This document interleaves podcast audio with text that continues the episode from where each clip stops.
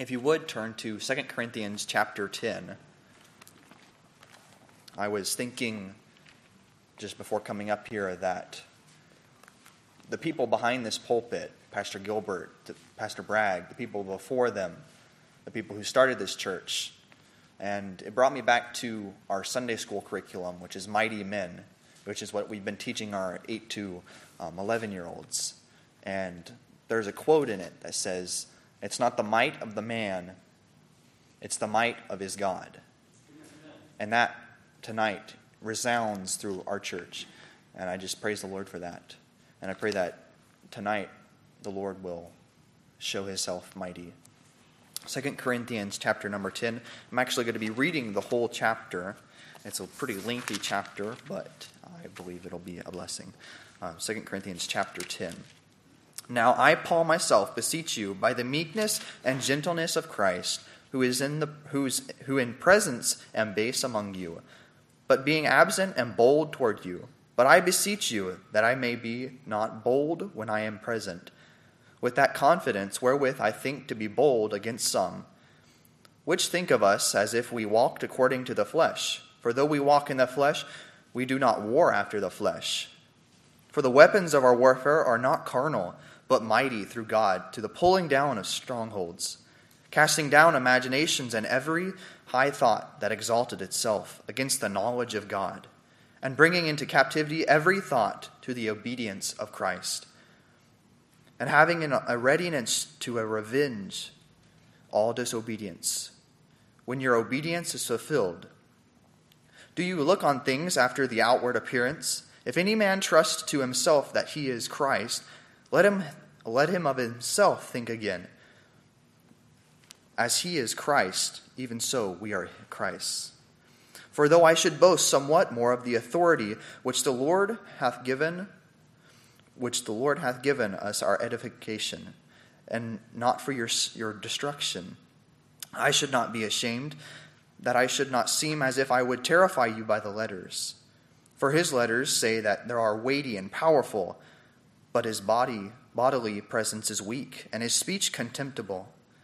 Let such one, let such a one as this think, that such as we are in words by letters, when we are absent, such will we be also indeed as we are present.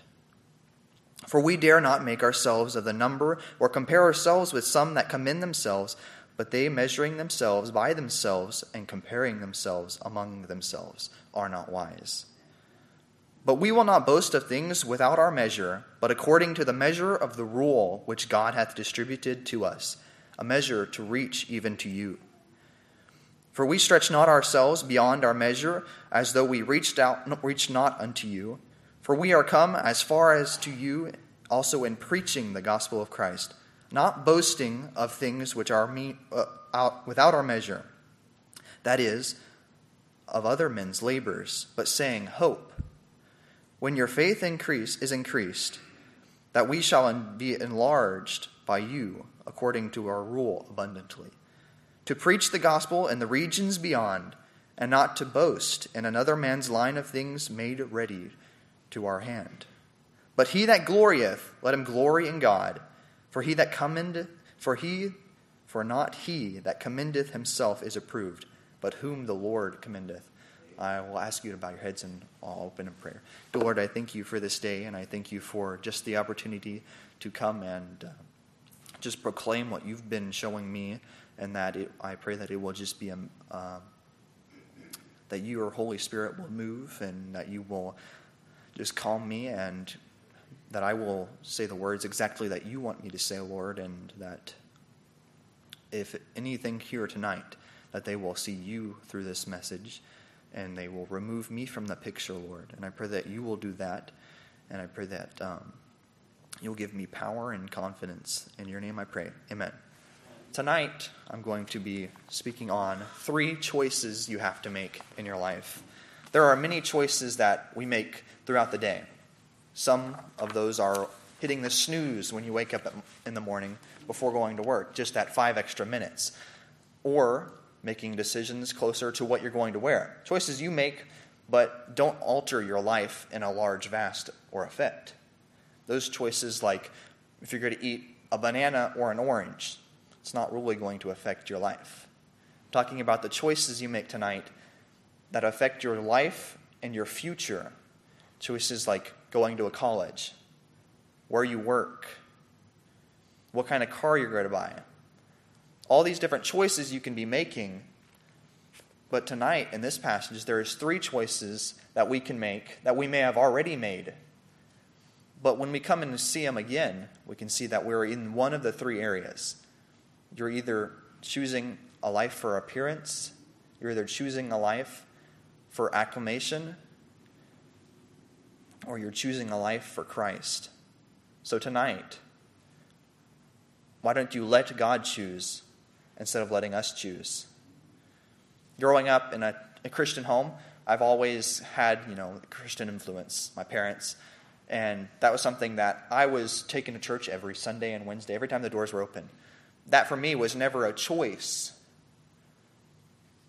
But coming to a college where that was offered, where they say, go choose a church, something that you have to learn to choose.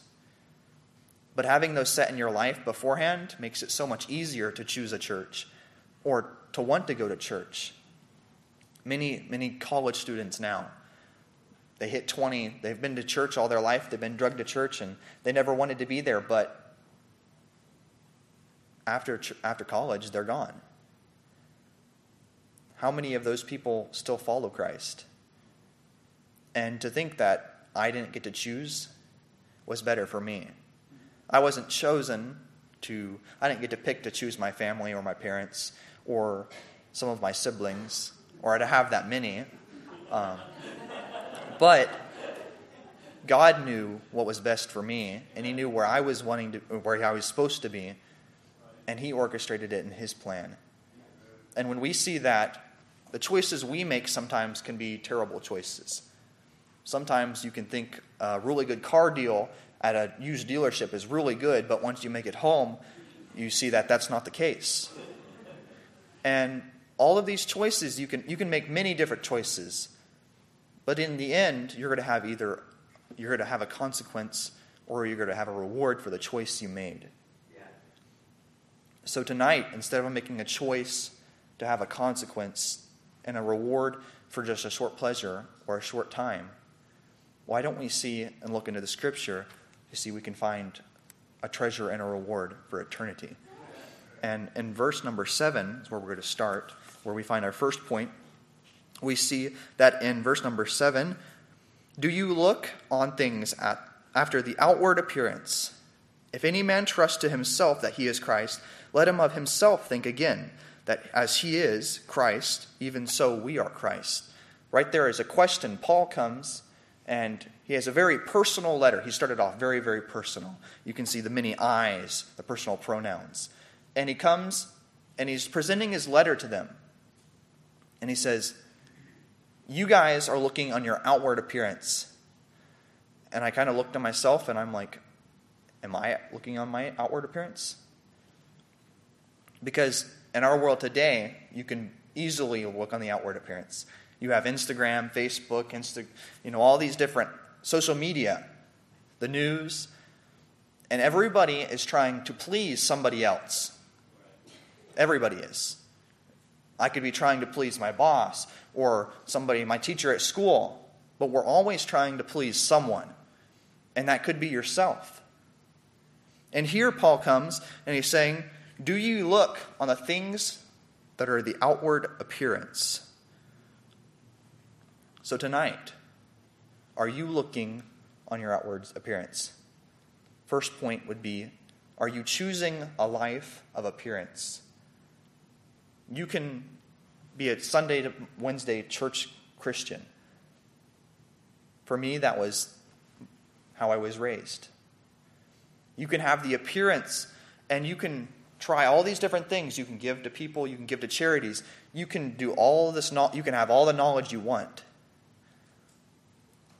but not knowing what the knowledge is about. Bible college for me is a step towards not just knowing about God it's knowing God. And when you come to see it, that we can continue to choose a choice for an appearance. And those appearances are usually just for yourself, what you feel like for yourself, what you want others to see you as. And really, we think we're some way, we think we're really good in one area, but really, who you are is really who you think you are. Because others may think about you and they may have an opinion about you, but that's usually not who you are. Who you are is who you think you are. But when you look at it from a biblical perspective, who we are isn't based on what we think we are, it's based on what God tells us we are. This first point, the sincerity of life here.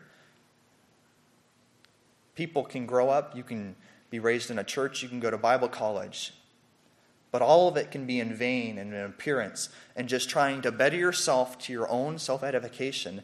And in the end, the reward is going to be a short time where people are all like, man, isn't he a Christian? Doesn't he drive a nice car? Man, I wish I had that job. Or I wish I was as smart as him. But in the end, what is that car? What is that education? What are all those friends if you don't have God? They're all vain. Paul made sure that this was very personal because Paul was one of the one of those disciples that Jesus had. And you know what? He wasn't one for building himself up. Paul had every stature, every mark you could make. If I could say today, Paul was a super Christian. Paul was the one where everybody could look and say, This man knows everything. This man, he could be the president, he could be our governor, he could be our leader. He knows everything. And if he doesn't, he can find out. But for Paul, that didn't matter. What mattered was that, that day on Damascus the light and salvation.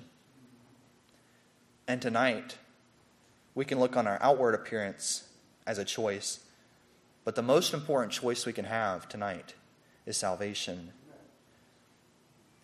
2008, on a trip to North Carolina, was um, we were taking a trip to North Carolina to visit my grandfather. He's the pastor. He was the pastor of the church up there, and we went to visit. And we made it up there on a Saturday, and he he spoke Sunday morning, and I remember both services and just the church and the new people and the VBS and that night, I bowed my head and accepted Jesus as my Savior. And you know what? That was a choice that I made that affected my life. Amen. If that would have not happened, if I would have not made that choice, I don't know where I would stand today. The most important choice you could make, why would you want to put that off? Some people do. Some people put it off forever and they never make a choice. But tonight, are you making a choice for the outward appearance, for yourself, for your pleasure, or are you making a choice for God? We continue reading in verse number 8 For though I should boast somewhat more of, the, of our authority, with which the Lord has given us for edification, and not for your destruction, I should not be ashamed. Verse number 8 counters it up with the fact that he that he calls attention to the fact that it's not about him. Paul clearly states it again. It's not about it's not about us. It's not about me. It's not about what I want. But it's about Christ.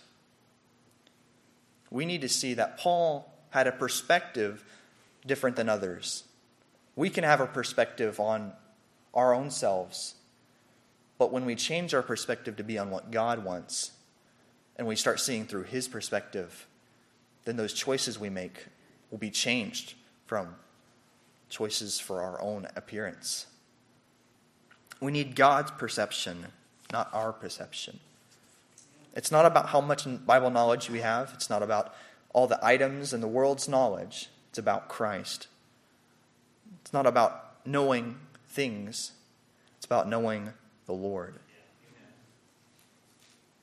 The Lord gave it to me.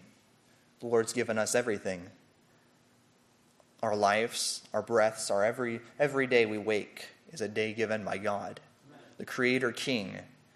And yet we choose to take our lives and use it for our appearance. There's a quote from Jim Elliot.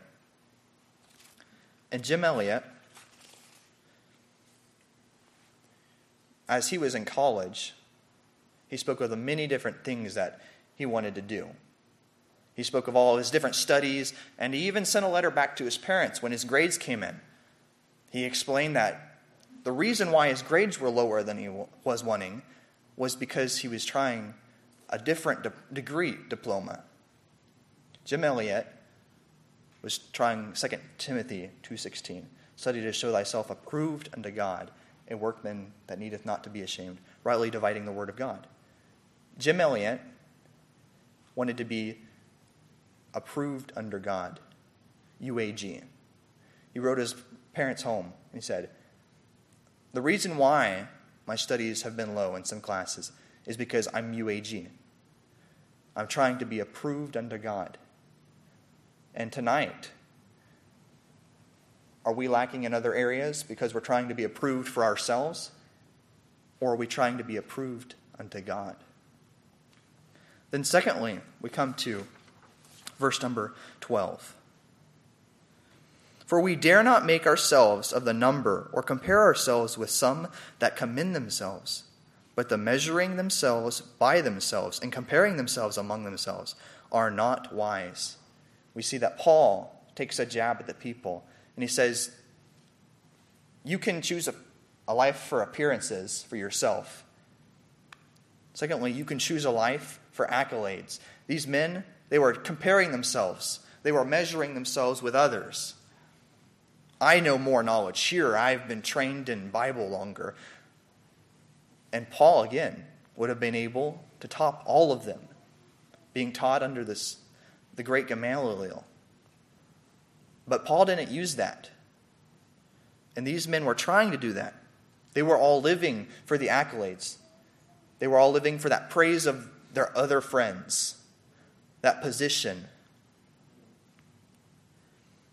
If we are only doing something for a good job or an attaboy, then that's all we're going to get out of it.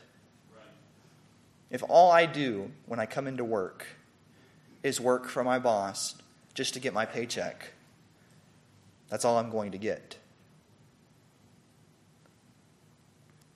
We dare not make ourselves a number or a comparison in comparison. Instead of looking to God, they started looking at each other. And you can see this, the subtle pride creep in. The men were probably a little prideful in the fact that I've, I've studied for years and devoted my whole life to this study. And it would have probably been a really good study, where all of their life would have spent really well. But pride crept in. And when we look around ourselves, sometimes that's us. Sometimes, as a Bible college student, you become a little prideful in an area of, well, I don't say that, or I don't act like that, or I'm always at church. I don't, I don't skip church for sick or anything. And you can get that, that subtle little pride. And you can be aware of what others are thinking about you and you can be living for that. You can be living for yourself and by your own outward appearance, or you can be living for a life of praise from men. These men would have been doing all they could to have the best rewards, the best praises, that extra job offer, the new car. They would have been living for it all instead of living for God. But when we look around and we see, oh, I'm better, and we start measuring each other based on what we are and where we've been and what we've come from, and then we look at what Christ has done, we see how fast that bubble pops. We go from we th- us thinking we're really high and we've done a lot to seeing how little we've really done, to seeing how much Christ gave for us, to seeing the love of God given to us. And once you start to think about that, it really should humble you to know that the Creator, King of all, sent His only Son to come die for you and me. And that all of us, even as a Bible college student, can try to live for an appearance, can try to live for praise, instead of living for His God. We need not to look to men for our praise. We are lining ourselves up compared to men, but we really should be lining ourselves up with what God has said. In Galatians 1:10 it says, "For do I now persuade men or God, or do I seek to pleasure men, to please men? For if I yet pleased men, I should not be a servant of Christ." Jesus clearly says, you can try to please men, but you're going to end up not being a servant of Christ. And tonight, you can think about that. Do you want to be a servant of Christ? I know I've asked myself that many times. Do I really want to be a servant of Christ? What is that for me? What's, what's really the reason behind being a servant of Christ? Or do I want to just continue life and try to be a pleaser, somebody that pleases men?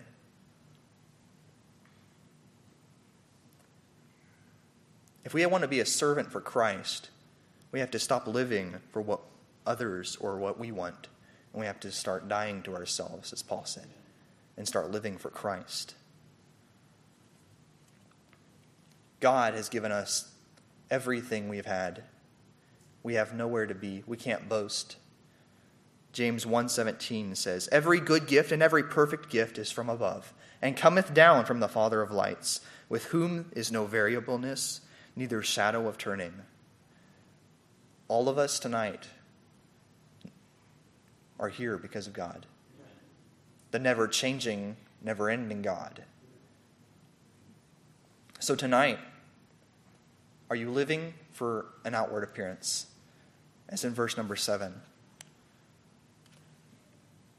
Number two, are you living for the accolades of men, the praise of men? Or number three, are you living for the commendation of Christ? Sometimes, when we, we see in this passage that when we start looking at others, we need to change our measuring tool.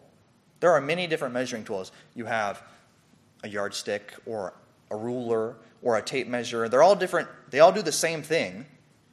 Some are in different measurements. But they all do the same thing, they can be used the same. And sometimes we start taking our measuring stick of where we are and we start measuring others with it. But we need to change the ruler, change the tool. We are like that tool. God can use whatever tool He wants to use out of the crowd. It may be rusty, it may not know enough, it may be poor, it may not look very good, it may not be able to talk. But when God uses the hammer, it doesn't matter what the hammer or the screwdriver or the tape measure is used as, because God is using it. And tonight, we can be that tool. We can be waiting to be used, or we can be waiting to get prepared to be used. We can be living for that ourselves the outward appearance. We can be living for the accolades of men, or we can be living for the commendation of Christ.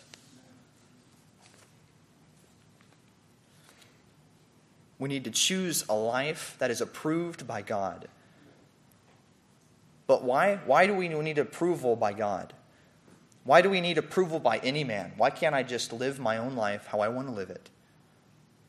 Well, because in the end, your reward is going to be that your own praise for your, your day, that really good job at work, that really good praise from your boss, and then the next week he just goes back to underpaying you or something like that. But when we choose a life that is approved by God, we see the rewards of it. And tonight, here in, in Lakewood, we've seen the rewards. We've seen salvation. We've seen people joining the church. We see it reaching out into the community with the gospel. Because, why? Approved by God. Verse number 16 To preach the gospel in the regions beyond you, and not to boast in another man's line of things made ready to us, to our hand. But he that glorieth, let him glory in the Lord. For he that commendeth himself is approved, but whom the Lord commendeth. We see that we can be commended by ourselves, we can be commended by others, but who the Lord commendeth, that's where it's at. We don't need man's commend approval. We don't need my approval. It's God's approval. When we look in the first life of appearances, you can look at me. In the life of accolades, we're looking at others. And here in the life of approval, we're looking at God. When we change our view from me and from others and to God, then we really see the perspective of God. And we, start com- we stop comparing, we start complying, and we be committed to God. Are you going all the way in the end? the greatest day when we, when we see Jesus, are you going to come to the door? He's going to receive you in. And he's going to say, well, good, well done, thou good and faithful servant. Well, if you're living number one, you won't be. If you're living for yourself, you won't be. If you're living for your, secondly, for the praise of men, you won't make it there either. The mark will be missed. But if you're living for Christ and the approval of God, He'll receive you in, and your reward in heaven will be greater. For me, I've always wanted to know exactly how to find God's will. For going to Bible college, to picking a job, to more future decisions that I'll have to make. It's always wanting to know where does God want me to be now? really, how do, how do you find that? How do I know who's the right one to marry? How do I know, you know, if, if I'm going to be in another field? What is the will of God for my life? Well, 2 Timothy 2:16 approved unto God, a workman that needeth not to be ashamed, rightly dividing the word of truth. This is the degree that we should strive every day, continually and consistently. Exactly like Jim Elliot was saying approved under God. His studies may have faltered a little, but it was worth it to him because he was becoming approved unto God. Even at Bible college, there are some times where classes do get dropped or your grades start falling and you're trying all you can, and you're even starting to cutting out the approval of God, and you just leave this book in your room. I know it's happened to me. You go into class, and this, this can become just a book. It can become like your regular biography book. It can be just a history book. But the living book changes every day but it's not going to change to you if you're not in it. So, are you approved unto God? Because there's only one way you can find that, and it's through the relationship with God. So, we can choose a life for me, we can choose a life of others, or we can choose a life for God. And in the very end, there's only one thing that truly matters out of all of them. And it's the divine approval of God when we reach that heaven's gate and hearing him say that, Well done, thou good and faithful servant. But how do we do that? How do we make it to where we know we're going to be approved by God? How do we even come down that line? Well, preach the gospel. the Great Commission. Something Paul had spoken, verse number 16, 17, and 18, or his Great Commission going. Preach the gospel. Number two is give God the glory instead of boasting on yourselves. And he's, this whole chapter, verse number 8, 13, 15, and 16, all bring out the boasting. And Paul is saying, leave it alone, get rid of it. Give God the glory. And number three, receive the only commendation that matters. Am I a soldier of the cross, a follower of the Lamb, and shall I fear to own his cause? or blush to speak his name? Must I be carried to the skies on flowery beds of ease? While others fought to win the prize and sailed to brotherly seas. Are you a soldier of the cross? You can choose a life for yourself, for, your, for others, or for God. When we bless God, He will bless you back. In the end, we will have to choose if we're going to live for us if we're going to live for others or if we're going to live for Christ. So tonight, why don't we let God choose for us? Pastor.